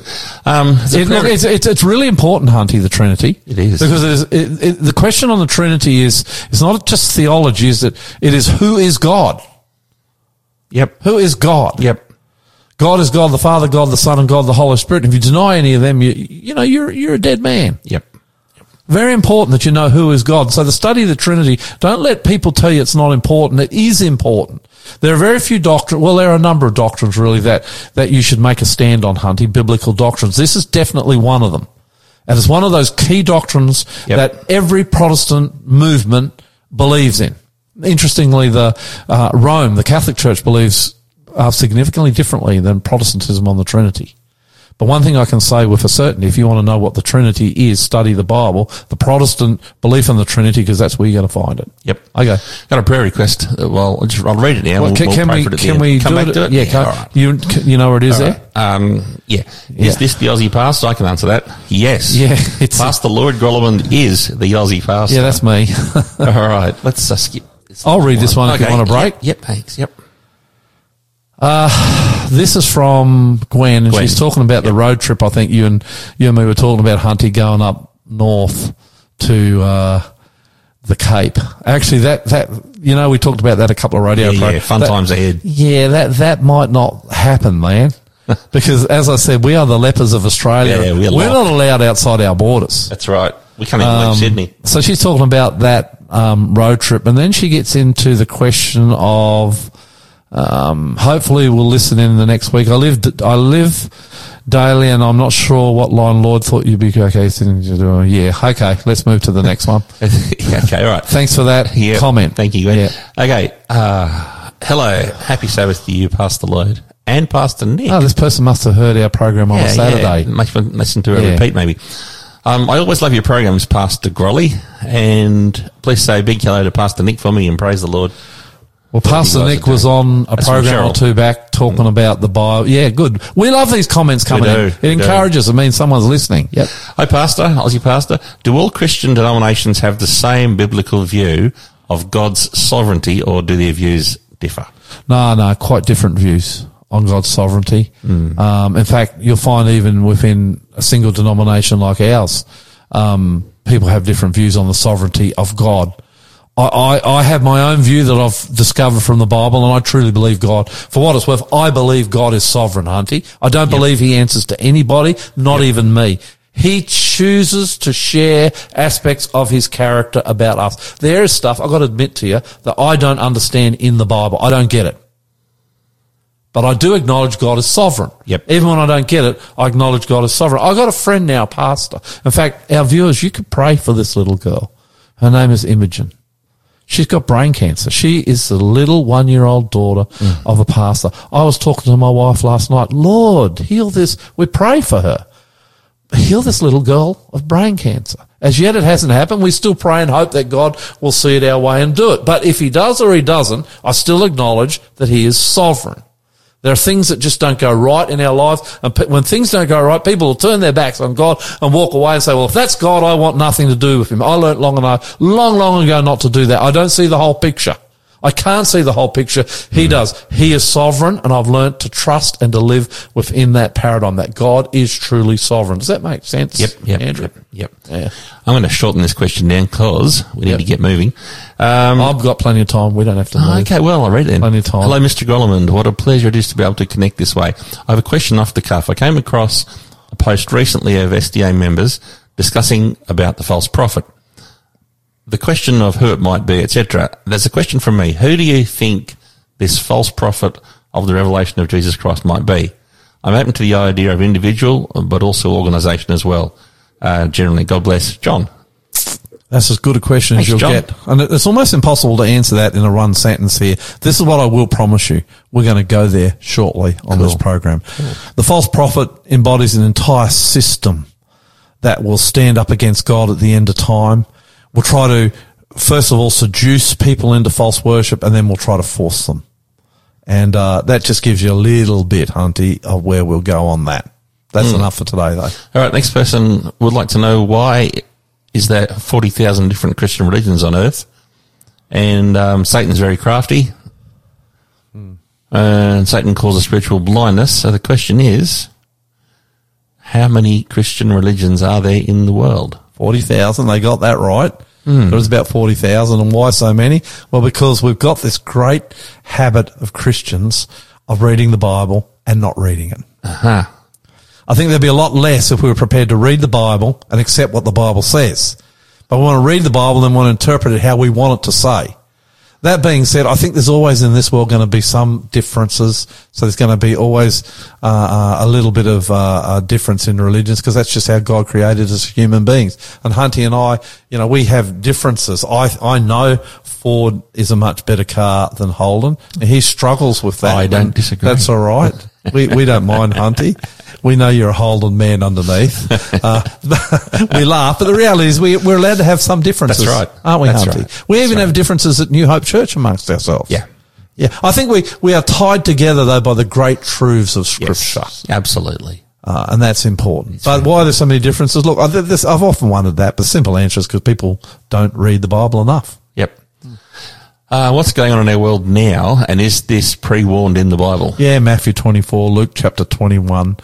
Jesus in prophecy very clearly shows what the world will be like at the end of time. We're living in that time. All the prophecies seem to indicate that, that we will see Jesus come soon. So, yep, we're living in prophetic times, biblical times, um, apocalyptic times, end times, and um, Bible's very clear on it. If you don't, uh, and you never have done this, get a Bible. Read Matthew chapter 24, read Luke chapter 21, remember those two chapters, and then get a newspaper out. It's, it's all there. This next question comes from A lot of questions today, Yeah, yeah. From two little seven-year-old girls, and I think I might even know them, Kelly and Phoebe. Yeah. They want to know because they're seven. Where's the best place for seven-year-olds to start reading the Now I know Callie and Phoebe too. They're girls from our church. Uh huh. Uh huh. we love them. We do G'day, Callie and Phoebe. Glad Hey. you're listening. indeed. I reckon either the story of Jesus, so that can be Matthew, Mark, Luke, or John. Yep. Fantastic stories. Or the story of where the world began, Genesis. Yep, I reckon cool. that's where I'd go first off if I were you, Callie or Phoebe. Probably one of the stories of Jesus, and I'd probably choose Matthew. Mm-hmm. Okay. Very good. Okay, this uh, next question is when Jesus healed the leper in Mark chapter 1, verses 40, why did he, Jesus, tell the man not to tell anyone? Because he wasn't ready to reveal truly who he was. Wow. He was on a mission. He had timing. He knew when he wanted to reveal himself and how he wanted to reveal himself. And he didn't want to be seen as a superstar that was going around just healing people. Jesus wanted people to see him for who he was, not just the healer, but the Messiah of the world. And he wanted to keep people focused on that, not on his power to heal. That makes sense? It does. Yeah. Alrighty. I wonder why How so are we many- going? How many more here? Uh, this is the second last one. oh, this has been a long haul, man. It has. Yeah. Um, I often wonder why so many people who followed Moses to the promised land were and are continually unhappy. Still unhappy today. Isn't that a great question? Sometimes the unhappiest people in the world are Christians. And they are very unhappy at times, the people of Israel. You know why? Because they didn't have a relationship with God. They did not have a born again, intimate relationship with Jesus Christ. You'll never be happy. Going to church will not make you happy. Paying your tithes, giving your offerings, dressing up on the Sabbath or Sunday, whenever you go, that stuff doesn't make you happy. You can be the deacon, you can be the elder, it won't make you happy. You can be the pastor, it won't make you happy. You can be the president or the archbishop, won't make you happy. Position, titles, money, houses, holidays, things won't make you happy. Even a beautiful woman being married to a beautiful woman won't make you happy. The only happiness you're ever going to get comes from being in a genuine, born again, deep intimate walk with Jesus because that's how you're designed to be. So why weren't they happy? Because they didn't have that walk with Jesus. Why are people in the church today not happy? Because they don't have that walk with Jesus. Mm. It only comes through that relationship. So. And then the joy of knowing Jesus will make you happy. No matter what happens, you will be happy. That's why, Hunty, I can sit next to the bedside of people who are dying. And they're the happiest people in the world. Yep. Because they got Jesus. That's right. They have hope. Yes. They have everything. They got peace. That'll, that's what will make you happy. Okay, Hunty, All right, let's one. um, let, no, let's go to um, let's go to a prayer request now. Ah, so no more questions. Nope. That's it. You haven't shortchanged me. Oh, there's a couple of comments. We'll skip them for now. But there's no more. There's no more questions today. Okay. Yeah. Um, this is from Lorraine. I'm a divorcee who is waiting for my real home. I request you to pray that I stay on the narrow road, which is definitely the hard one, when my own children have decided to treat me as if I am dead. Thank you. Loving Christ to you. Regards, Lorraine. Okay, Lorraine, we feel your pain. Yep. Both Hunty and I have had divorces, not from each other, praise God. um, it is a very painful time. It is painful. um, and it can lead to deep and hurtful family disruptions. So let's pray for Lorraine. Let's pray. Yep. Hunter, you want to pray? You don't want Uh, to? yeah, no, I'll pray. I'm You happy want, to pray. You want to do it? Yep. Because I'll be praying at the end. So you can pray now. Actually, I'm quite emotional. I'll let you pray. okay. Thanks. Dear Lord Jesus, I pray for Lorraine. I pray for her situation. Divorce is painful, family separation and bus up. Well, they cause so much hurt. And I pray, Lord, that you'll come into her situation, that you'll heal her heart, that you'll give her wisdom as she deals, as she speaks to and communicates with her family. Bless her family too. Soften their hearts to her and bring, Lord, uh, healing to this awful situation. Really, there's nowhere else we can go, Lord, but to you when we face these times in our lives. Thank you for hearing this prayer. Bless and be with Lorraine now. May she feel your presence, actually feel it in her heart and soul today is my prayer in your name, Jesus. Amen. Okay, I think we got to the end of our. Yeah. What is it? Well done. Ask the Aussie Ask Pastor. Aussie Pastor. Yeah, Yep. and Yep. we, we want more questions, more comments, more prayer requests. We'll go back to this beautiful little segment next week. You're listening to the Aussie Pastor here on Faith FM. Got another song called For You by Josh Garrels. Do you know that every song that I found, and I found them, Yep, yep, yep. I to get Hunty um, choosing the songs. I'm a bit scared of what he'd come up with. you know how I said we have some differences. We do have differences in music, we, ha- don't we we? have subjective differences by the bucket load. in music, especially. Yes. Yeah, but we love each other. Um, Yeah, do. This is a beautiful song for you, and it's sung by Josh Garrels.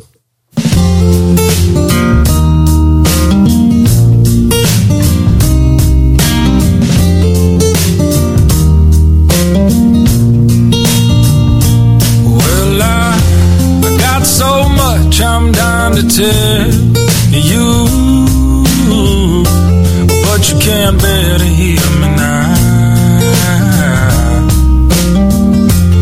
In a little while, I must move on, but I send my love to you.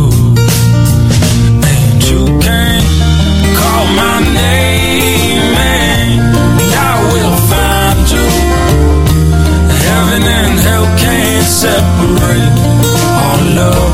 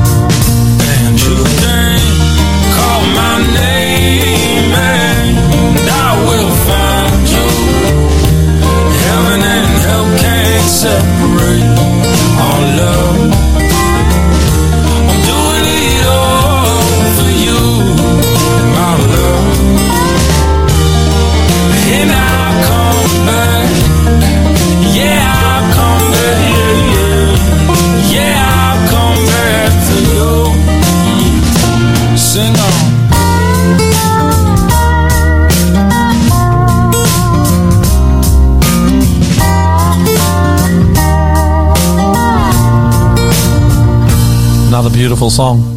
Josh Garrels. For you. Yeah, love that song. If uh, I had the time, I'd get you to play that one again too, Hunty. Oh. We could have a music program. That's not going to work, is it? Now this ra- this radio station's um, got a higher calling. Yeah, it has. So one more little Bible study. Real short one, Hunty. Yep. This is a parable Jesus told. And it's about a wedding feast. That wedding feast is talking about heaven. It's about how you get to heaven. We've been talking about how you get to heaven. And this is about a wedding feast. It's about the bride who is the church, but the bridegroom who is Jesus Christ. And it's how you get to heaven. I'm going to just get you to read it straight through, Hunty. Sure. I'll haul you up when I'm ready, but get going. We don't have a lot of time. Okay. Go for it. Parable. Okay, Story. Matthew, Matthew 22, verse 1. Jesus. No, no, no. Matthew 22, verse Verse 22. 22. No, 22, verse 1. You're right. You're right. Because if I'm reading it the wrong place, let me know. No, you're right. Okay. I'm wrong. Okay. That happens often, doesn't it? Jesus also told them other parables. He said, The kingdom of heaven can be illustrated by the story of a king who prepared a great wedding feast for his son. the king is God. Yep. The son is Jesus. I'm just going to Yep. unpack this a bit as we go through. Yep, go. When the banquet was ready, he sent his servants to notify those who were invited. They all refused to come. The banquet is heaven. His servants are uh, his church, his prophets, um, those he's sent out throughout history to invite people to his kingdom to heaven. But no one wanted to go. All right, and So- that, that has been the story, hasn't it, Hunty, Yep. of our world. no one yep. wants to come. right. You, you know what? Um, tomorrow night's state of origin, they'll line up in the thousands for that yep. For a silly game. I've got to be careful, but oh. Queensland aren't doing so well, so I can say this. Oh. Love that. Silly game, which means nothing. And yet when it comes to an invitation to heaven, no one wants to hear. Am I right, Hunty? Yep. No one, very few want to hear. Go. Right. So he sent other servants to tell them, The feast has been prepared. The bulls and fattened cattle have been killed, and everything is ready.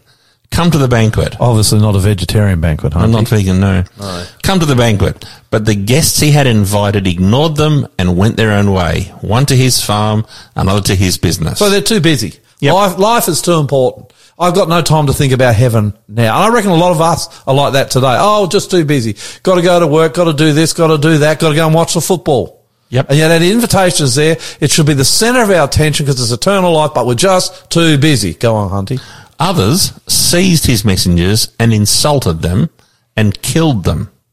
Okay. And that's happened throughout history. Absolutely. Uh, We've talked about this before, Hunty. Yep. How the messengers of Yep. God go out to give the story of Jesus, a beautiful story that Jesus forgives. Yep. That his blood has paid the price for your sins. And all you've got to do is accept him as savior. And the hostility, the ferocious hostility to that throughout the, the, the, the, the millennia has just been unbelievable. Okay, Correct. go on. Yep. So, other messengers were insulted and killed. The king was furious and he sent out his army to destroy the murderers and burn their town. There has been, God has already dealt with many of these, uh, um, powers that have hurt his people. Yep. Go on. And he said to his servants, The wedding feast is ready, and the guests I invited aren't worthy of the honour. Now go out to the street corners and invite everyone you see. So the servants brought in everyone they could find, good and bad alike, and the banquet hall was filled with guests. So this is heaven. And there's good people, Hunty. Yep. And there's bad people. Do you get that? Yep.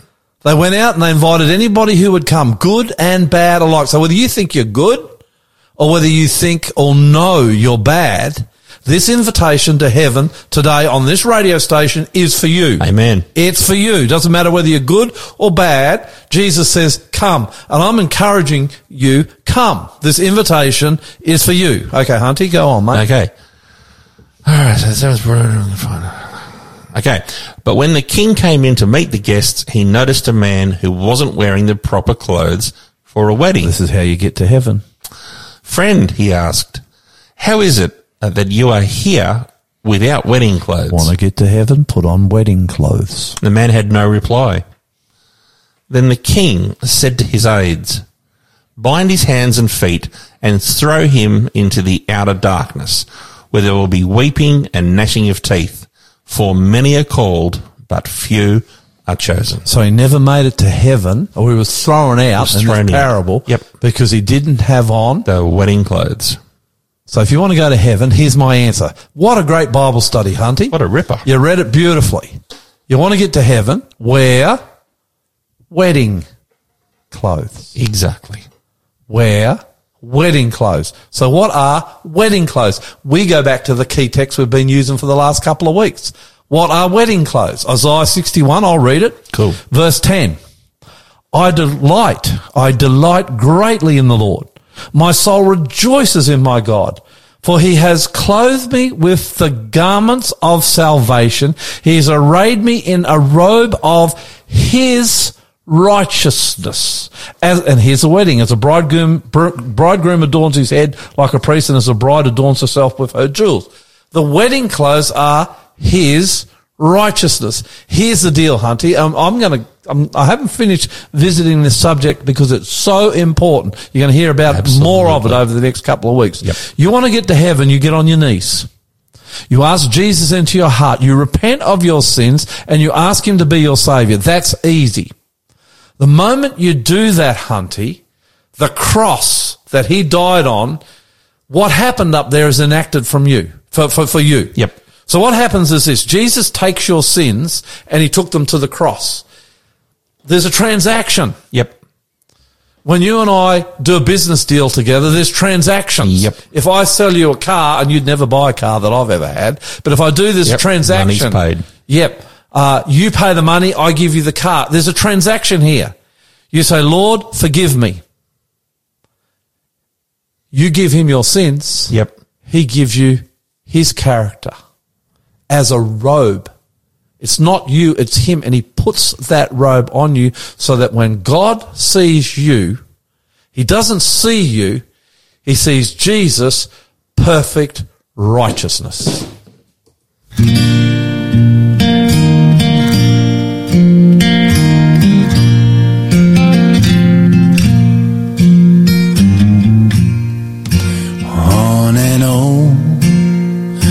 Rugged cross on a hill long ago.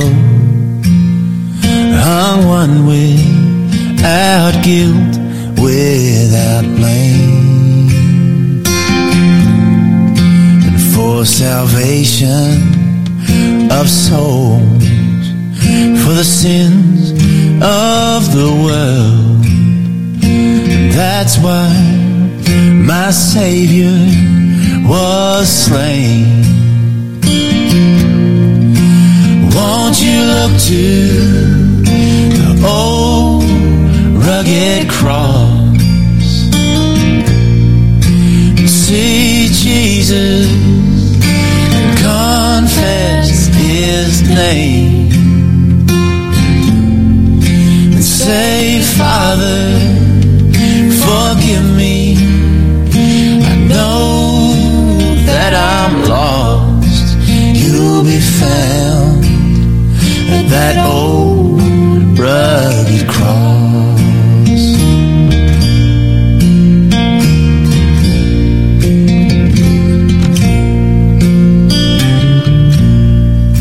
And from that old rugged cross, he was laid in the tomb.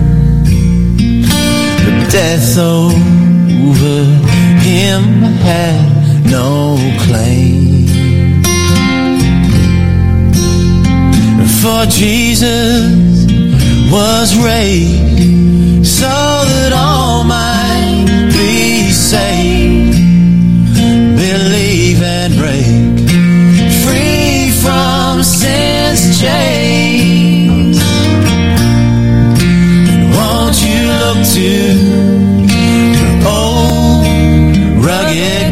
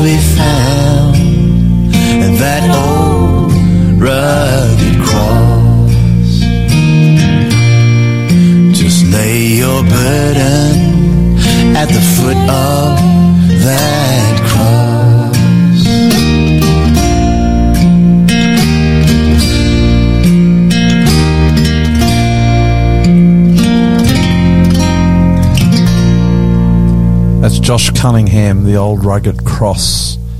And it is as simple as that. If you want to be saved, if you want to be in heaven, go to Jesus. Get on your knees. Ask him to be your savior.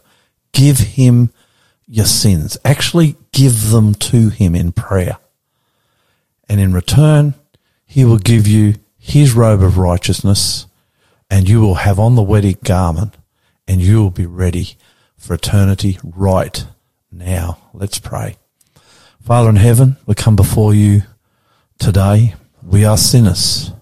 We are in so much need of a savior. We repent of our sins. We invite you into our hearts and it, with joy and in faith, we accept the wedding garment as a gift from you to us that will give us eternity. Thank you, Jesus, is my prayer in your name. Amen. My name is Lloyd Grolimund. I'm the Aussie pastor and I love you. But Jesus, God, He loves you so much more. God bless you. See you next time.